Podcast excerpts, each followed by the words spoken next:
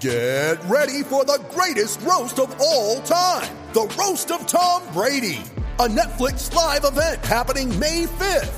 Hosted by Kevin Hart, the seven time world champion gets his cleats held to the fire by famous friends and frenemies on an unforgettable night where everything is fair game.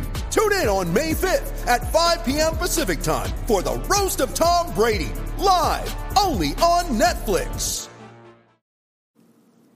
District of Conservation is sponsored by Real Camo Girl, a lifestyle brand for women who love the great outdoors, spanning from hunting, fishing, foraging, archery, shooting sports, and the like. We are proud to have them as a sponsor, and you can learn more about them at www.realcamogirl.com and follow them all across social media to learn more and get involved. Welcome to episode 18 of District of Conservation. Thank you guys for joining. I hope you had a great start to the new year. I hope you found last week's interview with Adam Hauser and Graham Baduzzi to be informative. I know it's thought provoking to talk about that topic, but I figured there should be differing and alternative alternative views on discussions related to the environment because we hear a lot of stuff and um, not everything is one one sided with respect to that. But I want to use this episode to briefly discuss some legislative wins that happened before the new Congress came into session and a little explainer on some bad, bad, bad gun bills before the General Assembly here in Virginia.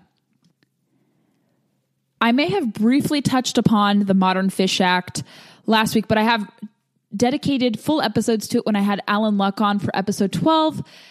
But it was signed into law by the President of the United States, Donald Trump, on December 27th. And I wrote about it at The Resurgent and why this was really good for conservation, for managing recreational fishing more reasonably and more aligned with uh, the activity there. So it was a win. And what it will do, the law will add more appropriate management tools for policymakers to use in managing federal fisheries. And some people have said, well, is this going to create further regulation, more laws, higher taxes? No, this just restructures how recreational fishing will be managed. And it won't be managed like commercial fishing, which is very different. Uh, it entails a lot more risks. They're two very different fishing styles, especially in the commercial vein. So here's what the Modern Fish Act will accomplish when it goes into effect shortly.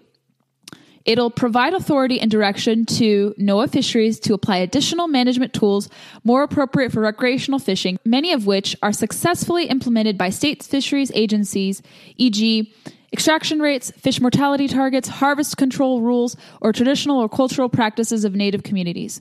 The Second goal that it hopes to accomplish is improving recreational harvest data collection by requiring federal managers to explore other data sources that have tremendous potential to improve the accuracy and timeliness of harvest estimates, such as state driven programs and electronic reporting. It could be done through smartphone apps. Uh, that's what the proponents of this bill have said. So it's through phone collection currently, from what experts have said, but it's going to be brought into the 21st century. So that'll be really good. The third thing it'll do, it'll It'll require the Comptroller General of the United States to conduct a study on the process of mixed use fishery allocation review by the South Atlantic and Gulf of Mexico Regional Fishery Management Councils and report findings to Congress within one year of enactment of the Modern Fish Act, so one year from December 27th, 2018. And the fourth provision that it'll or fourth goal that it'll aim to accomplish is requiring the National Academies of Sciences to complete a study and provide recommendations within two years of the enactment of the Modern Fish Act on limited access privilege programs, catch shares, including an assessment of social, economic, ecological effects of the program, considering each sector of a mixed use fishery and related businesses, coastal communities, and the environment, and an assessment of any impacts to stakeholders in a mixed use fishery caused by a limited access privilege program. This is a win for conservation I think recreational fishing isn't going to be pigeonholed like it was in the past, and I think this will signal some good good stuff to come. We won't unfortunately see any such legislation like this pass in the new Congress, the 116th Congress, given who's in, in charge of it now. But at least some stuff got passed through. I really wish the sportsman's package would have passed. That would have uh, reauthorized the Land and Water Conservation Fund. That would have uh, done some stuff related to shooting sports, uh, greater access for hunting, and many, many other things. And unfortunately, that was not passed. That was really sad. Um, maybe when Republicans control the House of Representatives again, we can see stuff like that. I don't see Democrats uh, having any inclination to introduce that, I'm afraid. Uh, but that was really interesting to see that. Something I've been discussing heavily on my social media platforms, and I try not to insert politics on Instagram, but I will when it comes to gun legislation, just because I feel like a lot of my followers are sympathetic or like minded with respect to that. But in Virginia, our governor introduced on Friday a so called reasonable legislative gun package that is supposed to be middle of the road. He claims that to be, but if you know politicians and you've examined politicians, and I've written about politicians for numerous years, and I'm skeptical, especially of one party, and I don't trust even the party I belong to at times.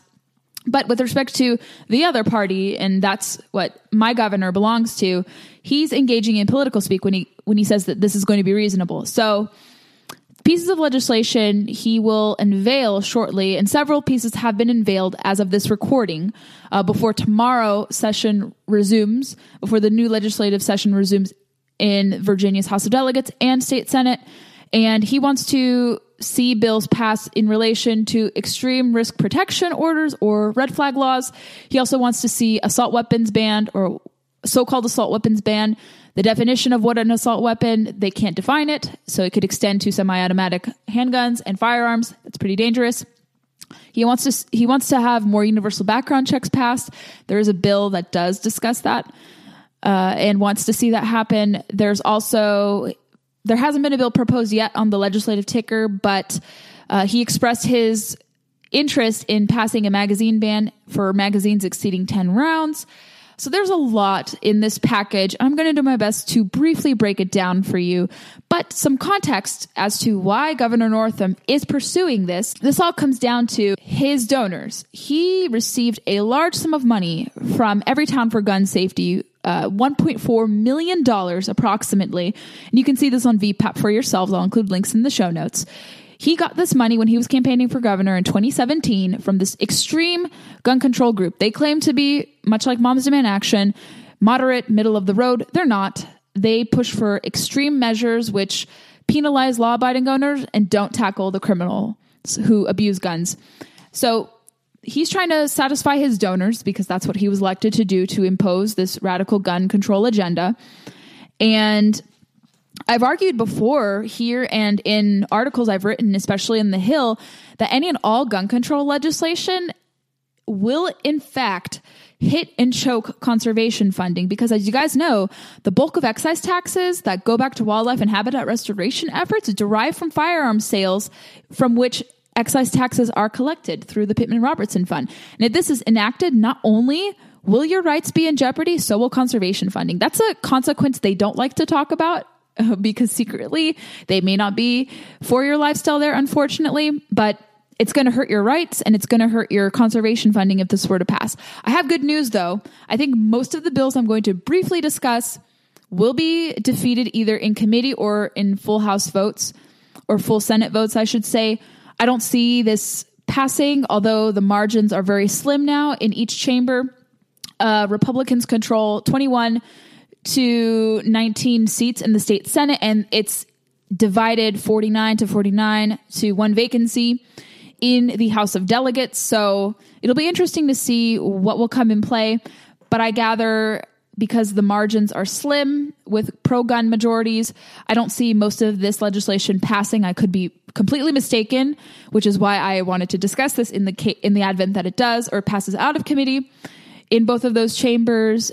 But I fear that the red flag law, as I discussed on Facebook yesterday, will be the one to get even some Republican support there. So I'm going to briefly discuss a few pieces of legislation you should be aware of if you're a Virginian and a Virginia gun owner or per- concealed handgun permit holder.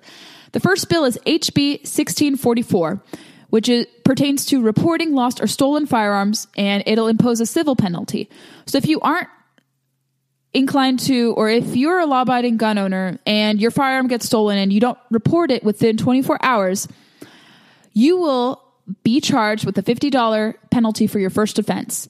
And if you were to unfortunately or accidentally do this again, The second penalty will be to be between 100 to $250 for the second. However, much like, let's say, suing the manufacturers of firearms, those respective companies, I don't see how you can pin the blame on a law abiding gun owner who had their firearms stolen for the misgivings and crimes of a criminal who took their gun and used it for evil purposes. That doesn't make sense. And I think that's why it's wise to see this bill die. And again, this doesn't mean there should be no penalties for people who steal, but it shouldn't be the law abiding gun owner victims who pay for the crimes of criminals. Criminals have to pay for their misgivings and their crimes. The second bill, which is the most important bill of all those being considered in this gun package, which is HB 1763. This pertains to the extreme risk protection order, aka the red flag law, that does boast a lot of problems with respect to Second Amendment and due process rights.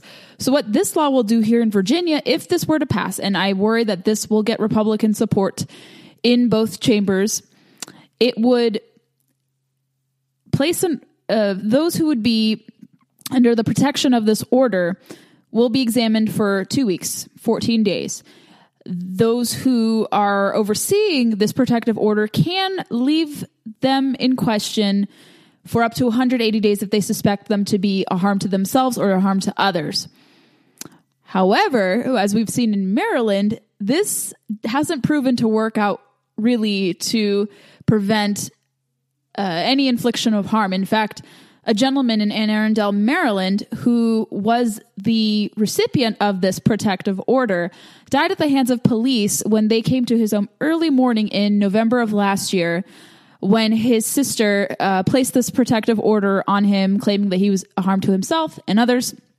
And he wasn't prepared for the cops to visit him. And again, this is really murky. I know um, I'm pretty, you know, supportive of the the police, but I think they overstepped their bounds with this protective order. I don't know if this guy was a harm to himself. It didn't seem like the case, but this tragedy should not have happened, and it didn't go along the lines of the purview of their protective order. I believe they have a two week waiting period and that extension if need be, but this guy's rights were completely violated, and if this were to be the inspiration and example for the law, it's very dangerous and it should not be put in place or versions like this that don't respect uh, Second Amendment and due process law should never be enacted. But uh, they never really do. They haven't really.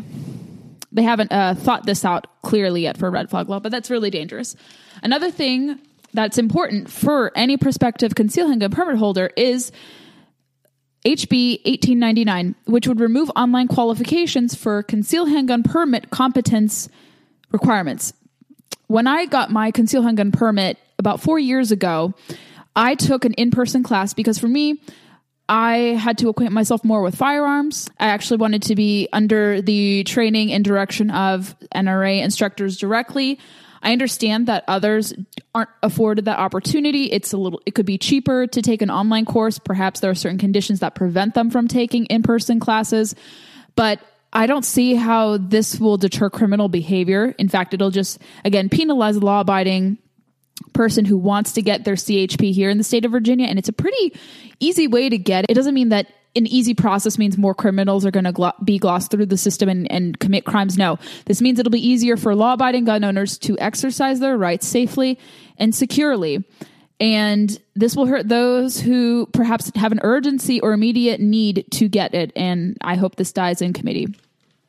There are several Senate bills that you guys should be aware of too here in Virginia. Uh, one of them being the universal background check law, um, and a few others, but I'm going to list these for you briefly. And again, there are several more outstanding bills that are terrible too.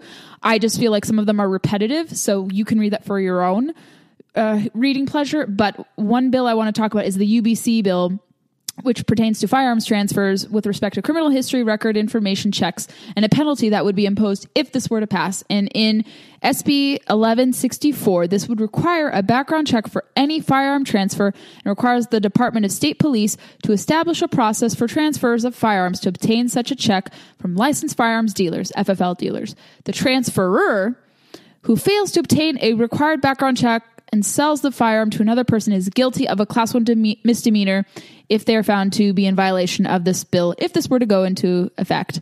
Now, with the discussion of private firearm sales, I don't know anyone who doesn't go through an FFL dealer. I think most people do it in honesty and they are law abiding. And I don't know if putting a universal background check type rule to discourage criminal behavior would do anything. This will just cause unnecessary burdens. And what the VCDL, which is the Virginia Citizens Defense League, says about this bill in particular is that this bill requires that a private that all private sales of firearms go through an FFL licensed dealer in the form of a universal background check. They argue that this bill will do nothing about crime, but will make it harder and more expensive for an average citizen to sell or trade one of his firearms to another citizen. Another bill that the governor would love to see passed, because he alluded to this being part of his legislative goal for 2019, is SB 1034, which is the limitation on purchases of handguns and a penalty that could be incurred.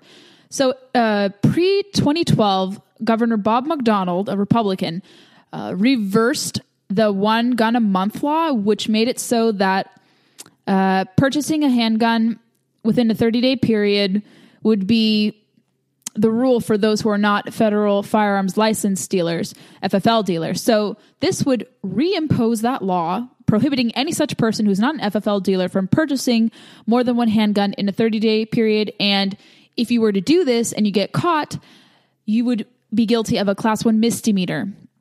So this is basically going to criminalize people who perhaps purchase one or two handguns, few handguns, dozens of handguns out there. Uh, we heard the former president Barack Obama say that people go to Wisconsin to buy hundreds of guns to funnel those into Chicago. So again, mere exaggeration. I think the FFL dealers are smart and wise enough to deduce who is appropriate to sell guns to, and they're not going to sell countless number of guns to crazy people or people who are suspicious. So I don't think this will do anything except criminalize someone who perhaps wants to buy two handguns, uh, perhaps one for them or one for their spouse. This is unnecessary. Hopefully, it'll die in the Senate. Another bill pertains to whether or not um, parents or the adults who are going to have loaded unsecured firearms, so to speak, uh, around 14 to 18 year old children or minors, uh, whether or not they should be penalized for being so called reckless. Uh, so, what this bill would do, SB 1096, would provide that any person who leaves an unloaded, unsecured firearm in such a manner as to endanger the life or limb of any person under the age of 18 is guilty of a Class 6 felony. Current law currently provides that any person who recklessly leaves a loaded unsecured firearm in such a manner as to endanger the life or limb of a child under 14 is guilty of a class 3 misdemeanor. And they say that this bill contains technical amendments. What if the 18 year old, 16 year old, 17 year old is super responsible? They're out hunting with their parents. Perhaps they're going target shooting, uh, especially with relation to hunting or target shooting in the field. And someone comes by and says oh boy you're interacting in a responsible irresponsible manner. And then that person the adult that they're going to be with is going to get charged for supposedly not securing their firearm so everyone knows how to secure their firearms. People secure their firearms. That's the norm. The national shooting sports foundation encourages that with project child safe. Plenty of others out there also encourage the safe and secured method of storing firearms but if you're hunting and you're holding and positioning your firearm in the correct way, abiding by all safety rules, and your gun is loaded, let's say you're about to take a shot at an animal or do some target shooting, could that be criminalized too? Could an adult be charged for that? So I would say anyone who is close to 18 is pretty responsible if they're handling handling firearms. So I don't think this this bill will do anything. And if existing law already prohibits it for those under 14, that's a little different because they're younger. I don't necessarily agree with that, but 18 year olds are responsible enough to handle firearms, so I don't see why uh, this should be uh, considered. And a final bill would be SB 1163, which relates to trigger activators and the prohibition thereof of that. So this would include bump stocks. And we have heard that bump stocks will be banned. Uh, which even if you don't like them and I don't use them, I don't care for them. I don't see any utility to them. Uh, but people even just recognize the symbolism of the banning of such. And if this were to be banned here in Virginia, much like it is federally, Um, you can see other parts of firearms be subsequently banned as well. People see it on the the surface and for the principle that this could have a bad precedent and, and affect other parts of firearms or perhaps ban certain firearms altogether given questionable or scary looking exterior qualities belonging to a gun. Nobody really uses again bump stocks but this will prohibit the manufacturing importation sale or, or possession transfer or transportation of a trigger activator including a bump stock um, and no grandfathering would be allowed and it's an interesting precedent this would establish. Uh, they could potentially ban this, much like enacting uh, red flag laws. I, if if there is another bill that could be passed, it probably could be this because they're keen on getting rid of bump stocks as well.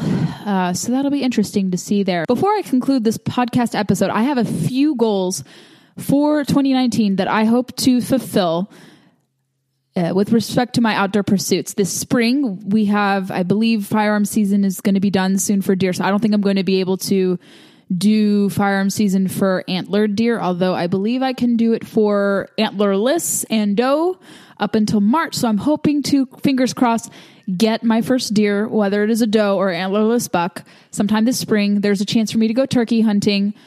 I have until the end of this month to do either Maryland or Virginia waterfowl. I'm not sure if that's going to happen. Uh, there's going to be a lot of fishing that I'm going to partake in. I'm going to explore some new streams in and around Virginia and also about an hour and a half or so, within an hour and a half uh, towards Baltimore County. There's a great place called Gunpowder Falls. There's also Beaver Creek Dam, uh, Beaver Creek uh, near Hagerstown, which is very beautiful uh, runoff from the Catoctin Mountains. And there's just so much in the area that I want to explore uh, while it is a little colder because the trout love colder water. And it's such an experience.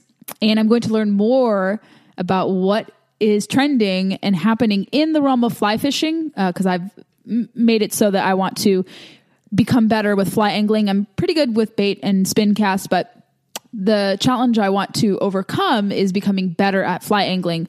And I'm going to be going to the Virginia Fly Fishing and Wine Festival this weekend to scout out the place, interview some newsmakers there, and see what it's all about. I've never been. I've been to plenty of consumer trade shows like SHOT Show, ICAST, and others. Like I've been to the big ones, but there's some smaller grade shows that I have not checked out, and this is one of them. And I'm excited to attend it, and I will try to interview some people there who are here or visiting the region too. I think I'll try to do my best to grab them and have them come on the podcast and see what their perspective is about fishing in Virginia or the mid Atlantic. So I think that'll be fun. So stay tuned for that episode. I'm hoping to do uh, an episode compiling several interviews, so that should be a lot of fun. I will let you know how the wine is too. It's supposedly some of the best in all of Virginia. If you liked this episode and want to see it go far and wide, please be sure to subscribe to us on iTunes, where you can find us if you type District of Conservation. We are also on Anchor.fm. You can find us there and all other participating platforms and never miss an episode. If you like what you hear, you can leave us a comment. You can subscribe. You can follow us on Facebook, Instagram, and Twitter. Leave us your feedback. I'm pretty transparent and responsive to any comments and concerns and thoughts. If you have any guest suggestions, I would love to hear that too. I'm always looking for more guests, and I should be having more guests coming on the program soon. Thank you all for listening, and I will give you guys a report on how the Fly Fishing Festival went. Tight lines, everyone.